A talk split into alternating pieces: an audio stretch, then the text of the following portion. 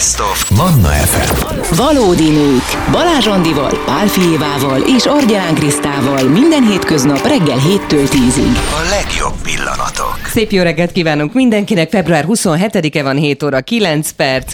Szia Andi, jó reggelt! Jó reggelt, Kriszta! Szeretettel köszöntjük Évit külföldről, ahol munkaügyben van, de megint talált magának egy jó kis kényelmes kuckót, ahonnét bejelentkezhet. Hello! Sziasztok, sziasztok, mindenkit üdvözlök, és szép jó reggelt kívánok nektek is, és Bence neked is. És itt van Bence, meg Kincső is velünk. és Teljes a csapatunk. Picit olyan érzésem van, emlékeztek, mint az Idétlen időkben című filmben. sosincs vége. nem, nem, nem, hogy ma megint azt mondhatjuk, hogy is boldog névnapot ünnepelnek az Edinák. Igen. De tegnap is ezt mondtuk, hogy az Edinák ünnepelnek boldog névnapot, de csúnya bakit követett Ami, el végtelen, Bence, ami végtelenül kedves, ám most az egy esetben pontatlan szerkesztő műsorvezető társunk úgy döntött, hogy tegnap felköszönti az Edinákat, akiknek ma van. Kérlek, mondd el, miért történt ez a, ez a őrületes fiaskó. hozom az ellenőrzőmet, és lehet írni a fekete pontot. Um, ugye szökőév van. Na, kezdődik. elérkezett ez a négy éves ciklus, itt van vége, szökőév van, és egy ilyen nagyon furcsa dolgot csinálnak a csillagászok meg a naptárkészítők a szökőévvel, mert hogy nem azt csinálják, hogy ugye, ó, hát 29, jó, akkor hozzácsapjuk, és akkor az a szökőnap, hanem 24-e a szökőnap hivatalosan. Ezáltal a 24-én lévő névnapok egyel elcsúsztak, tehát akinek eddig 24-én volt névnapja, annak szökő évben 25-én van névnapja. Tehát normál esetben ugye ma 27-e lenne, és ha jól emlékszem, az Ákosok és a Bátorok Így van. ünnepelnék a névnapjukat. Na ők ne igyanak előre a medvebőrére, majd csak holnap fognak ünnepelni, mert hogy ugye az Edinák, akiknek tegnap lett volna, nekik van ma, és a Gézák, akiknek pedig vasárnap ö, lett volna, nekik volt hétfőn.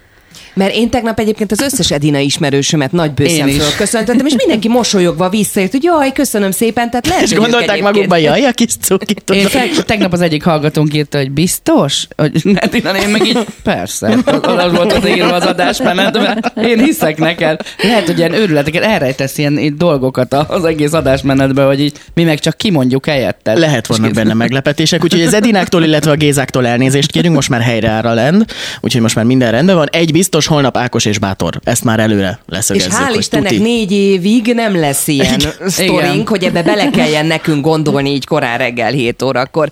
És hát egyébként ma van a Nemzetközi Jegesmedve nap is. Annak én nagyon örülök, nagyon kedves. Az- Egyszer igen. voltam az állatkertben, mert én örökbefogadó szülő vagyok, öt örökbefogadott gyerekem van az állatkertben. Ezt gyorsan felsorolom őket, nehogy megsértődjenek. Pihe és Panda, a kettő darab racka bárány, ők tesók, illetve Nyali és Fali, ők kettő darab farksodró, ilyen mexikói makiszerű ízék, és Lajos, a párosújú lajhár, akit kakival dobálnak szegény kismajmok, vagyis hát a őt szegényt, és ők vannak öten az én családomban, és egyszer voltam benn, ugye örökbefogadó napon, és jegesmedve etetést nézhettem végig, hogy ők hogy esznek, úgyhogy a víz alatt hogy kapják el a husit, meg mit tudom én, és háztartási kekszeket szórtak be nekik, az volt a desszert. És annyira jó fejek voltak, hogy én ilyen ájultan néztem őket, hogy meg hát én megértettem, hogy ki kicsoda például az állatkertben, hogy kikinek a honnan, meg hogy, hogy hozzák őket egyébként Európán át, milyen elképesztő logisztikában. Csodálatos állatok a hogy, jegesmedvény. hogy keresik a jég alól a háztartási kekszet az Hát nem a jég alól, élőhelyükön, nem, nem, arra gondoltam, Azért az csak, a, az csak a desszert volt, hanem kaptak rendesen, azt hiszem, hogy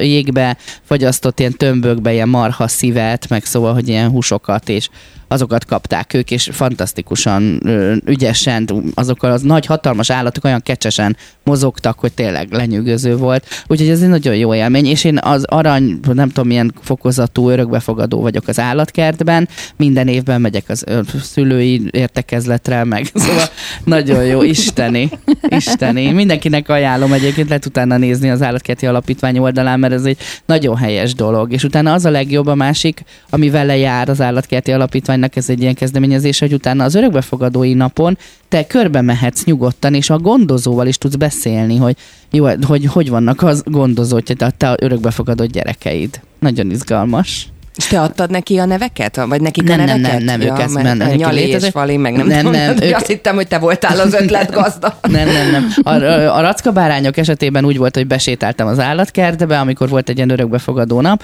és megkérdeztem, hogy melyik az az állat, akit senki nem fog örökbefogadni, mert akkor én őt örökbe fogadom, és mondták, hogy aznap született egy kis bárány testvérpár, és édesanyjuk elpusztult a szülésbe, és ők most egyedül vannak. Na hát én itt a gyenge lelkem rögtön elindult. Sírtál? A, mint az állat, és rögtön örökbe fogadtam őket, és aztán pedig nyalit és falit, akik tesók, és külön vannak választva, mert állandóan verekednek. Szóval Na isteniek. Úgyhogy a jeges medvékről csak ennyit, hogy még őket nem fogadtam örökbe, de hát ami késik nem múlik. Na nézzük akkor, hogy mi minden témáink lesznek a mai délelőtt, mivel fogunk foglalkozni. Hát hosszú szavak, furcsa szagok, gombok, köldök, lufi, lyuk, tért, gravitáció, törpe vagy zseb, vannak akikből ezek pánikszerű rettegést váltanak ki. A fóbiák olykor teljesen irracionálisak, mégis ha ezzel tisztában is van az érintett, akkor is heves fizikai tüneteket okozhat. Nem akarjuk elbagatelizálni a dolgot és vicceskedni ezzel, de igenis vannak olyan fóbiák, amik mosolyra fakasztanak, ez lesz az első témánk. Aztán beszélgetünk arról, hogy újrakezdés egyedülálló szülőként, és hát ugye sokan azt gondolják egy egyedülálló anyukáról, aki gyermekeket nevel, hogy ápolatlan, hogy mindig fáradt, karikás a szeme, éppen egyik ö, orvosi rendelőből rohan a másikba, és ö, abszolút nincs arra felkészülve, hogy mondjuk újra kezdjen, vagy, vagy beleugorjon egy kapcsolatba. Úgyhogy ezt a kérdést is körbe fogjuk járni, és lesz egy anyuka is, aki elmeséli nekünk saját tapasztalatát is. 9 óra után pedig Szabó András Csuti lesz a vendégünk, aki nemrég a Magyarországi Szóvivők Országos Egyesülete díjátadóján az év influencere díjat vehette át, és nekünk volt szerencsénk személyesen is gratulálni, illetve faggattuk is arról, hogy, hogy milyen, mekkora felelősség egyáltalán az, hogy véleményvezér, um, hogy mi, mi mellett áll ki, és ezért meg is hívtuk közétek, hogy ezt majd ő maga elmondja, elmesélje nektek. Ez lesz tehát 9 órától, izgalmas nap elé nézünk ma is, és persze most is mondjuk a hallgatóknak, hogy nyugodtan közbeszólhatnak a műsorunkba, van egy SMS és Viber számunk, ami A 0670 kellemes napot kívánunk mindenkinek, 7 óra 20 perc van, és itt a Valódi Nők stúdiójában köszöntöm Andi, szia! Szia Kriszta! Évit a messziségből, szia! Szia Kriszta, szia Andi! És persze a hallgatóinkat is. Azt mondta reggel István Dani, mikor jöttem befelé, hallgattam a műsorát, hogy 20 fok is lehet akár.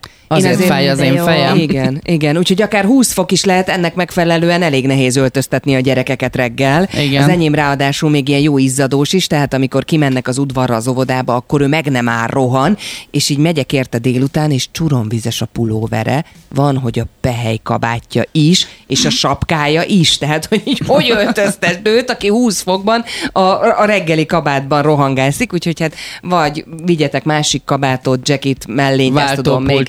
Igen, hát nálunk a váltópulcsi az a legalapabb, mert ez, ez működik, szóval hogy ilyen, ilyen vidámságot űz velünk az időjárás. Van olyan félelem szerintetek, hogy valaki a, az időjárás változásától függ? Biztos, Vagy hogy fél? van, egy csomó félelem van. De ezek ugye ezek a félelmek, az, az kül- különbözteti meg, ez például az időjárástól való félelem, hogy ez egy racionális félelem.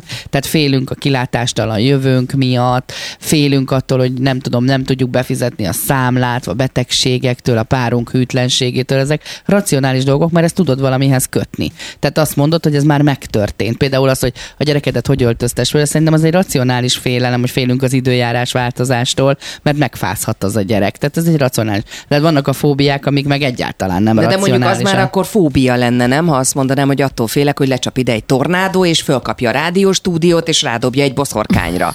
A boszorkány, na az az irracionális, mert egyébként fölkaphat a tornádó, és el, elvihet innen, de az már irracionális például, hogy félek a, a nem tudom, az ajtó kilincsektől, mondjuk nem, mert az is racionális, mert az baktériumok. Na várjál, tehát félek a kacsáktól, akik néznek. Tehát az Aha. például ir- irracionális félelem, az onnan beszélgetünk fóbiákról. Évi, te félsz valamitől? Um, hű, nem várt kérdés. Igazándiból szerintem, szerintem nincs bennem félelem, de nyilván vannak dolgok, amiket nem szeretnék, tehát a rossz dolgokat nem szeretném átélni, de így különösebben félelem.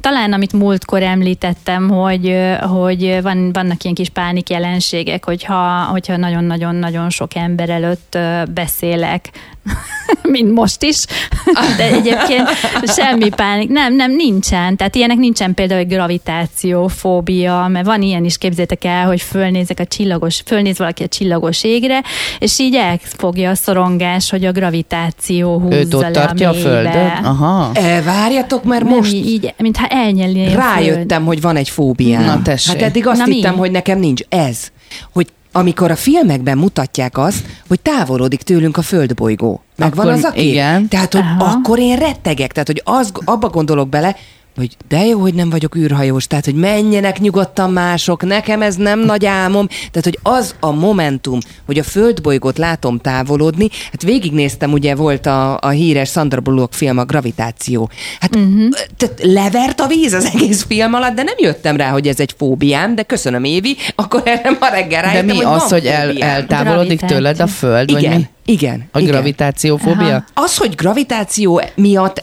azt nem tudom, lehet, hogy a De gravitáció... valamiért egy szorongsz attól, hogy kívülről lát. elszakadás, Igen, igen. Az elszakadástól. hogy Ja. a semmibe, az ürességbe kerülök, a légüres térbe kerülök, és nincs a lábam alatt talaj. Tehát, hogy, hogy én köszönöm szépen, nem? De az nem Hát- agorafóbia? Mert van az agorafóbia, ami a nagy, széles, nagy terektől félsz. nem, az, attól nem. nem. Attól tehát az nem. Alföldön simán sétálgatok. Tehát, tehát nem hortobágyi okoz- lány is nem. tudsz lenni.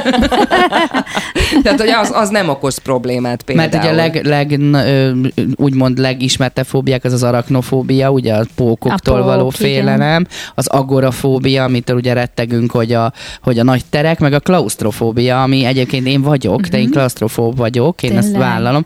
Én rettegek a liftekben, de még az üveges lift is rettentően ö, szorongást okoz, de ilyen tényleg ez a nagyon heves szívverés, lever a víz, nagyon nehezen. És Gábor mindig azon nevet, hogy tényleg úgy szállunk be a liftbe, bár hogyha mondjuk öt emeletnél többet kell menni, akkor én már légző gyakorlatokat csinálok a sarokba, és akkor mindig mondja, hogy már számolja nekem hat, hét, nyolc, tehát hogy, hogy nyugodjak meg, tehát hogy mindjárt ki fogunk szállni, és minden rendben lesz. És akkor ez például egy ilyen, mondjuk egy magasabb szállodába, vagy külföldön nyaralásnál van egy ilyen, hogy, hogy Gábor mondja, hogy azt hiszik, hogy őket utálom, akik benne állnak mellettünk a liftben, közben meg menekülök ki a liftből, csak ne kelljem, viszont eléggé lusta vagyok ahhoz, hogy a liftet használjam, mert ugye jöhetne a kérdés, hogy miért nem Miért nem mész akkor föl egy 120 emeletet lépcsőn? Azért, és mert puffancs vagyok, és nincs kedvem felmenni, tehát jobb ez így. De hogy ezek a fóbiák, ezek léteznek, tehát ezek a leg, úgymond a legstandardebb fóbiák, ez a klaustrofóbia, agorafóbia, arachnofóbia, de a többi fóbiának is van azért egy ilyen kedves bája,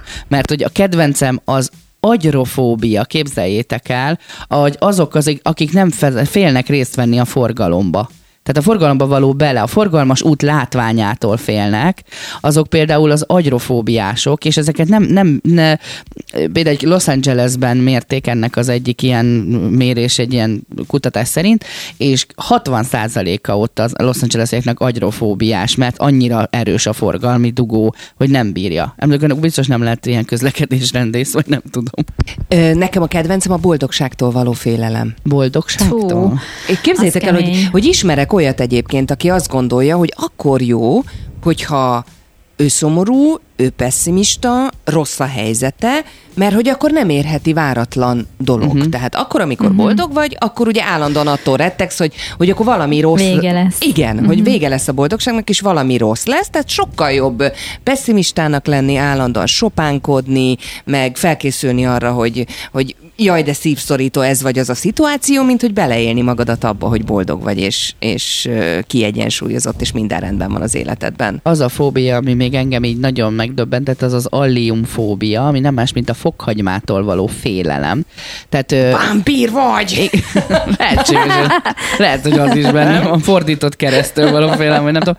Tehát az alliumfóbia az egy, egy létező fóbia, és gondol, gondoljátok végig, hogy milyen elképesztően akadályozza ezt az, ez, ez, ez a fó- fóbia az embereket. Van, aki van egy ilyen másik fóbia, aki a fél a főzéstől, van egy olyan is, de van, aki a fokhagymától. Meg a kedvenc másik ilyen az a katiszofóbia, a katiszofóbia pedig az üléstől való félelem. De nem az, hogy leülni az ülés, hanem az ülés közben végzett tevékenységekkel kapcsolatos fóbia.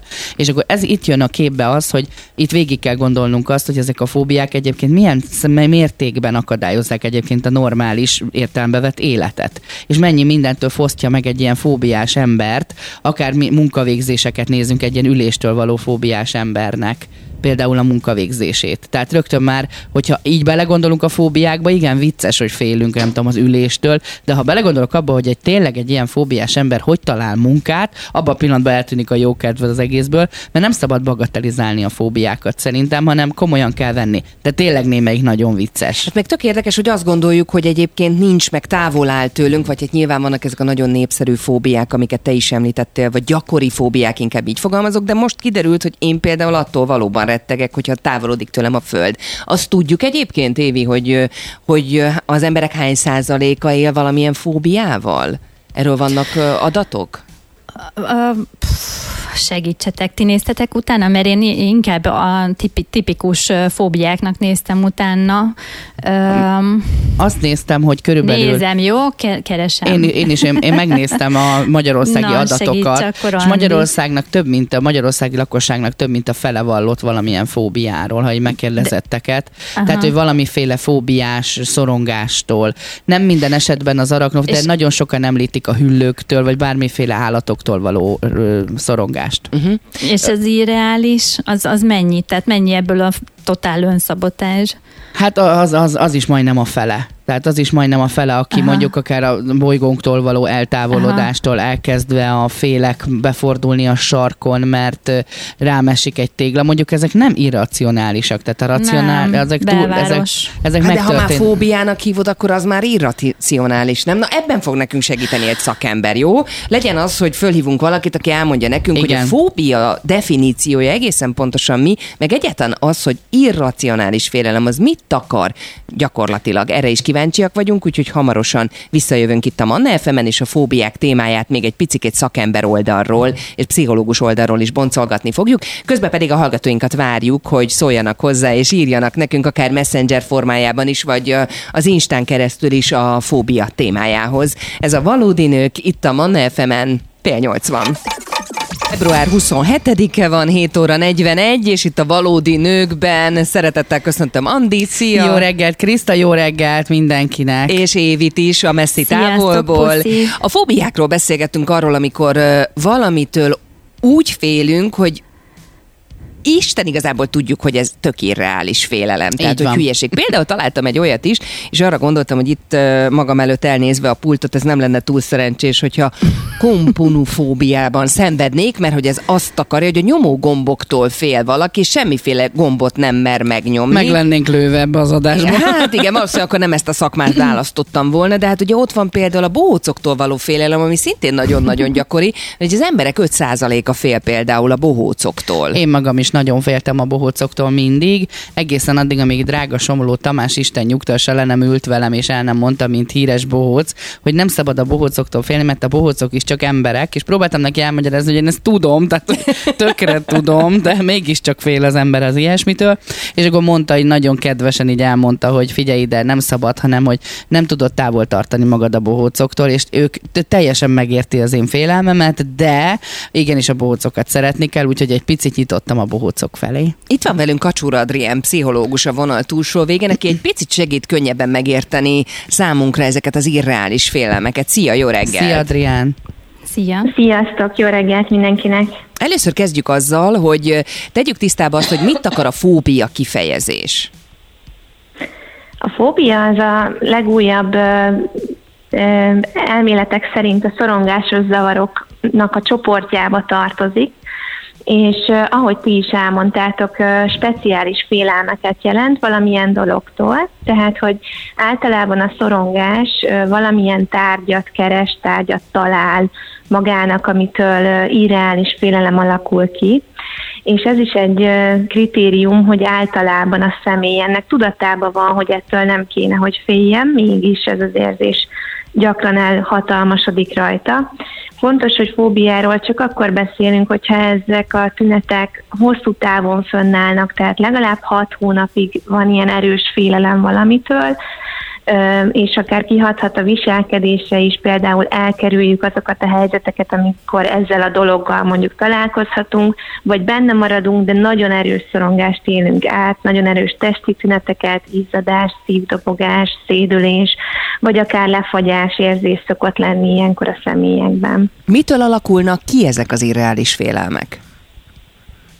Hát ez nagyon változatos, szerintem mindig személyfüggő, hogy, hogy ez hogyan, mi mentén, milyen tudás alapján, vagy tapasztalat alapján alakul ki, tehát ezért nagyon érdemes felvenni egy életutat, vagy egy ilyen anamnézist, amiben átbeszéljük részletesen, vagy átbeszélik a szakemberek a kliens részletesen, hogy vajon mi mentén alakulhatott ki ez az irreális félelem. Egyébként a kutatások azt mondják, hogy genetikai meghatározottsága is lehet, tehát hogy akár örökletes dolog is tud ez lenni. Például ilyen nagyon érdekes, speciális fóbiák, mint mondjuk, amit te mondtál, ez a billentyűzet, vagy lufi, vagy akár a jobb-bal oldalon lévő tárgyaktól is szoktak félni az emberek, vagy, vagy nem, nem kanyarodnak soha jobbra, mindig csak balra szabad kanyarodniuk a belső szabályaik szerint. Ez például, hogyha szülőket érintette, akkor nagyon nagy esély van rá, hogy a gyerekeket is fogja. De természetesen nem csak genetikai háttér, hanem a környezeti hatások, a megfigyelés, a tanulás is számíthat. Tehát természetes módon, hogyha látjuk a szülőnkön, hogy fél a repüléstől mondjuk, vagy a nyílt víztől, akkor óhatatlanul belekódolódik a gyerekbe is, hogy az félelmetes például. Uh-huh. Adrien, gyógyíthatóak ezek az irreális félelmek, és hogyha igen, akkor hogyan? Abszolút, abszolút. Én, én mindig annak a híve vagyok, hogy, hogy minden állapotból ki lehet jönni, minden állapot tudatot lehet javítani. Tehát fontos, hogy nem az a cél például egy ilyen nagyon erős fóbiánál, hogy akkor egyáltalán ne féljen valaki ettől, hanem hogy kevésbé féljen, vagy mondjuk ne ö, zárkozzon be emiatt, ne ö, korlátozza ez őt a mindennapi életben. A leggyakoribb és leghatásosabb módszerek a kognitív viselkedés terápiás elemek. Van egy ilyen nagyon érdekes nevű dolog, ez a szisztematikus desensitizáció, ez azt jelenti, hogy fokozatosan szoktatjuk hozzá a szemét a félelmetes ingerhez. Mondjuk, hogyha valaki fél a pókoktól, akkor először csak beszélgetünk róla, aztán mondjuk egy fotót néz róla a kliens, és aztán mondjuk az való életbe is találkozik vele, és emellett nagyon fontos, hogy relaxációs technikákat is tanuljon a személy, hiszen ezekkel fogja tudni elviselni ezeket a gondolatokat akár, vagy a képi élményt a, a fóbiás dologgal kapcsolatban. És akkor utána kimegy egy reality műsorba, és pókokat tesz a szájába. Idáig jutunk a végére. Mert hát, hogyha valaki, meghaladja önmagát, akár ideig is eljuthat, igen. Tehát az igazság az, hogy megfelelő empátiával mi is segíthetünk ezen. Én vagyok rá az élő példa, nekem én nagyon rettegtem az alagutakban, és olyan szinten, hogy képes voltam mindent megtenni, nem mentem ezért például autóval olyan helyekre, Olaszország vagy ilyesmi, mert féltem az alagutakon átmenni, és az én csodálatos párom Gábor jött rá arra, hogy ezt is ilyen fokozatosan kellett nekem beadagolni, hogy először csak átmentünk kétszer ugyanazon az alagút út alatt, vagy tehát így próbálkozott ilyen dolgokkal, és nagyon jól sikerült, mert most már egyáltalán nem, nem azt mondom, hogy nem szorongok, amikor ez megtörténik, de egyáltalán nem okos semmiféle tünetet, hanem nagy levegőt vesztek, és azt mondom, hogy már pedig tudatosan tudom, hogy ezen túl lehet lendülni. Ez biztos, hogy egy nagy segítség, hogyha valakinek van egy olyan a környezetében, aki megfelelő empátiával fordul felé. Ez egyértelmű, és nagyon szuper, hogy megosztod a saját tapasztalatodat. Szerintem ez nagyon motiváló lehet, és igen, a fokozatos hozzászokás nagyon fontos. Meg kell tanítanunk az agyunknak, hogy, hogy az, amitől félünk, az nem akkora nagy gond, mint amennyire azt mi gondoljuk, és ugye a gondolatoknak teremtő ereje van, ahogy a szorongást is ki tudjuk váltani a gondolatainkkal, ugyanúgy meg is tudjuk nyugtatni magunkat. Tehát, hogy nagyon fontos a gyakorlás, az apró lépések, és hogy megtanulja az agyunk, hogy éjében vagyok egy alagútban, és minden rendben van, tudok levegőt venni, halad a kocsi, szóval, hogy ez egy, ez egy szuper példa erre. Adrián, hány hipopotomon strózeszki pedaliofóbiás emberrel találkoztál idáig? Ugye ez a hosszú szavaktól való félelem. Tehát tényleg mennyi, hány ember van itt Magyarországon, aki ezekkel küzd? Hát nagyon nehéz adatokat mondani, mert hogy külön-külön szokták mérni ezeket, de körülbelül ilyen 10%-át érinti a lakosságnak a, a valamilyen fóbia, de ahogy mondtam, nagyon sokféle lehet. Van, aki környezeti dolgoktól fél, van, aki sérülésektől, a vérnek a látványától mondjuk, van, aki speciálisan állatoktól fél, és vannak ezek az ilyen furcsa új fajta fóbiák, amihez szinte, szinte már bármi társulhat, tehát bármi elé oda tehet, vagy utána oda tehetjük, hogy fóbia, és ugye ami nagyon sokakat érint, az még a szociális fóbia, ugye az attól való félelem, hogy hogy mások előtt mondjuk szerepelni kell, vagy másokkal beszélgetni kell. Azt gondolom, hogy ez egyre-egyre növekszik a, a társadalomba sajnos, ez a szociális fóbia.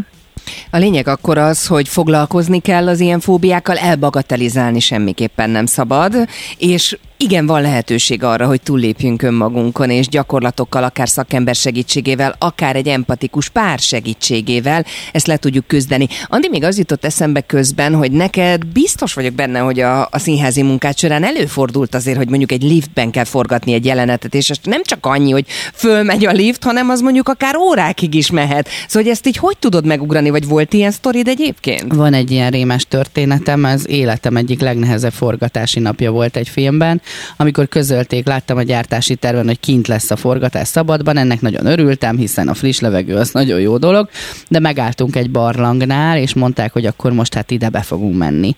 És hát én a klaustrofóbiás... Igen, pontosan. És mondták, hogy ezen a kis járaton fogunk bemenni. Mondtam, hogy biztos, hogy nem. Mondták, hogy de. Én megmondtam, hogy nem. És mondták, hogy de. És akkor egyszer csak így rám nézett az, és akkor itt jön szem, itt jön az a képbe, hogy igenis van egy empatikus, kedves ember az ember környezetébe, egy operatőr, akivel azóta védés és datszövetséget kötöttünk, és nagyon szeretem, Norbinak hívják. Egyszer csak így megfogta a kezemet, és azt mondta, gyere, és én vigyázok rád. És ez a mondat volt az, ami engem besegített ebbe a, a, a járatba, és be a hegynek a gyomrába, ahol rögtön úgy kezdődött, hogy azt mondták, hogy van itt egy rész, amit úgy hívnak, hogy szülőcsatorna, ezen kéne áthaladni. Na most ez egy olyan szűk rész volt, hogy mondtam, hogy én inkább ott halok meg abban a teremben, de biztos, hogy nem, és akkor a Norbi mondta, hogy gyere, itt vagyok, és ha kell, akkor kiviszlek, amikor csak jelzel. Tehát, hogy kellett hozzá egy ember, és akkor itt jön a képbe az, hogy kell hozzá egy ember, aki megfelelő kedvességgel fordul oda a másikhoz, és nem bagatelizálta el az én fóbiámat. Ez is egy, egy fontos dolog, hogy ne, kinevetett természetesen a fele, de a másik fele meg azt mondta, hogy figyelj, Andi, értelek, értem, látom, hogy neked ez őrületes szorongás, mibe tudok segíteni. És akkor innen már megoldásra került a dolog. És ezt leforgattam a napot, nem kívánom senkinek. Utána nagyon kijöttem onnan abból a barlangból, leültem egy körre, és a felszabadultság sírásra ömlött a könnyem, és közben boldog is voltam, mert megugrottam egy olyan lépcsőfokot. Túllépted önmagadat, igen. pontosan uh-huh. ezt akartam Adrientől is kérdezni egyébként, hogy ez, ez is segít a gyógyulásban, amikor ilyen apró sikerélményeket él meg az ember, akár egy ilyen fóbia leküzdése során? Persze, ha, rengeteget segít. Egyrészt a, a támogatás is nagyon fontos, de az még fontosabb, hogy az egyén elhiggye magáról, hogy képes megugrani ezeket a helyzeteket, el tudja képzelni, büszke legyen magára, át tudja ezeket élni, ezek még inkább megerősítik azt, hogy mondjuk legközelebb már kevésbé fog valaki valamitől félni, és egyébként ez is nagyon fontos, hogy teljesen természetes, hogy sokunknak vannak félelmei, fóbiái, tehát szorongást minden ember megél egy-egy helyzetbe, tehát ezzel semmi gond nincs, attól, akkor lehet nehézség, hogyha, ahogy említettem, ez mondjuk korlátozza az egyént a munkavégzésben, vagy a baráti kapcsolatokba, tehát hogyha túl sok dolgot kerülünk el, és már érezzük, hogy beszűkül emiatt a világunk, akkor érdemes segítséget kérni. És hát nekem is van számtalan saját példám, és amit kiemelnék, hogy a testi érzetekre érdemes figyelni, és azokat kiértékelni, hogy, hogy ez most minek szól, mit tudok ellene tenni például, akár hogyha elkezdem észrevenni, hogy dobog a szívem, vagy gyorsan veszek levegőt, akkor mondjuk egy légzés technikát alkalmazok, hogy ez javuljon, és hogyha a testi tünetek javulnak, akkor az visszahat az érzésekre is, és a gondolatokra is például, de azt szoktuk mondani, ugye négyféle helyzetben tudunk működni, meg négyféle ala, helyzet alapján tudjuk leírni önmagunkat, a gondolataink, az érzéseink, testi érzeteink és a viselkedésünk mentén, és hogy azt szoktuk mondani, hogy az érzéseinkre nem tudunk hatni, tehát hogy azok vannak, és azok úgy jól vannak, viszont a gondolatainkra és a viselkedésünkre tudunk hatni, és hogyha ezekre hatunk, akkor azok pozitívan visszahatnak a belső érzéseinkre is például. És hát az életmódbeli dolgok is nagyon fontosak, tehát ezt fontos kiemelni szerintem, hogy a mozgás, a, az étrend nagyon sokat számít abba, hogy például mennyire szorongunk, akár a kávéfogyasztás, az alkoholfogyasztás, az mind-mind hatása van arra, hogy például mennyire merünk bemenni egy boltba, egy közértbe, tehát erre is érdemes figyelni, hogy ja, ittam reggel kávét, akkor lehet, hogy ezért dobog a szívem, és nem azért, mert mondjuk rettenetes dolgok fognak történni a boltban. Vagy akár kávér és alkoholért sokkal szívesebben megyünk a boltba, mint bármi másért, bocsánat. Természetesen nagyon hasznos tanácsokat kaptunk tőled, Adrien, úgyhogy köszönjük szépen. Köszönjük szépen. Kacsur Adrien pszichológus volt az, aki segített nekünk egy picit jobban megérteni a fóbiákat, illetve azokat az embereket, akik bármilyen fóbiával küzdenek. Szép napot, köszönjük, hogy itt voltál. Köszönjük Szia. szépen. Szia! Sziasztok! 5 perc múlva lesz 8 óra, nem sokára visszajövünk, és elmondjuk azt, hogy a következő órában mi mindenre számíthatnak tőlünk itt a Manna FM-en, a valódi nőkben, az SMS és Viber számunk pedig 0670 7098 6. Két perc múlva lesz 8 óra, kellemes napot minden mannásnak, és akkor nézzük, hogy a következő órában itt a valódi nőkben mivel fogunk foglalkozni Andival, Évivel. Egyedülálló anyukák, akik egyedül nevelik a gyerekeiket. És egyedülálló apukák. Így van, mert hogy őket is ö, azért körbejárjuk majd, meg Évi hoz nekünk adatokat is arra vonatkozóan, hogy, hogy mi a helyzet most Magyarországon ezzel a réteggel. Izgalmas Bizony, óra mi- vár ránk. Nem mondod, Évi, amit akartál? De Valamit mondtam, csak akartál. A, Csak beleszóltam. Igen? Ja, ja. Na, szóval igen, mi Európában a második legmagasabb statisztikai számot produkáljuk, tehát óriási a, a, az adat, tehát óriási a szám, maga, nagyon magas a szám, hogy hányan nevelik egyedül a gyerkőcüket. Uh, ugye ez a szám ilyen 260 ezer és 350 ezer között mozgott az elmúlt években, ez 2017 óta figyelik uh, uh, jobban, és ugye jelen pillanatban most a legutolsó szeptemberi statisztikánk az azt jelenti, hogy ö, 260 ezer plusz még ugye az Ukrajnából áttért itt, él, itt nálunk élő, életvitelszerűen nálunk élő szétszakított családok szülei is beletartoznak, úgyhogy 40 ezer apuka egyedül neveli a gyermekét, és az összes többi bizony hölgy. Úgyhogy ez Húha. nagyon-nagyon-nagyon Nagyon magas sok. szám. És rengeteg És- sztereotípia él a fejünkben ezzel kapcsolatosan, hogy hogy Igen. néz ki egy egyedülálló szülő. Ezeket is Igen. meg fogjuk majd beszélni, meg bízom benne, hogy meg is döntjük ezeket a folytatásban. Nyolc után jövünk vissza ide a Manna FM-re. Mi valódi nők. Valódi nők. Minden hétköznap reggel 7-től 10-ig a 98.6 Manna FM-en és online.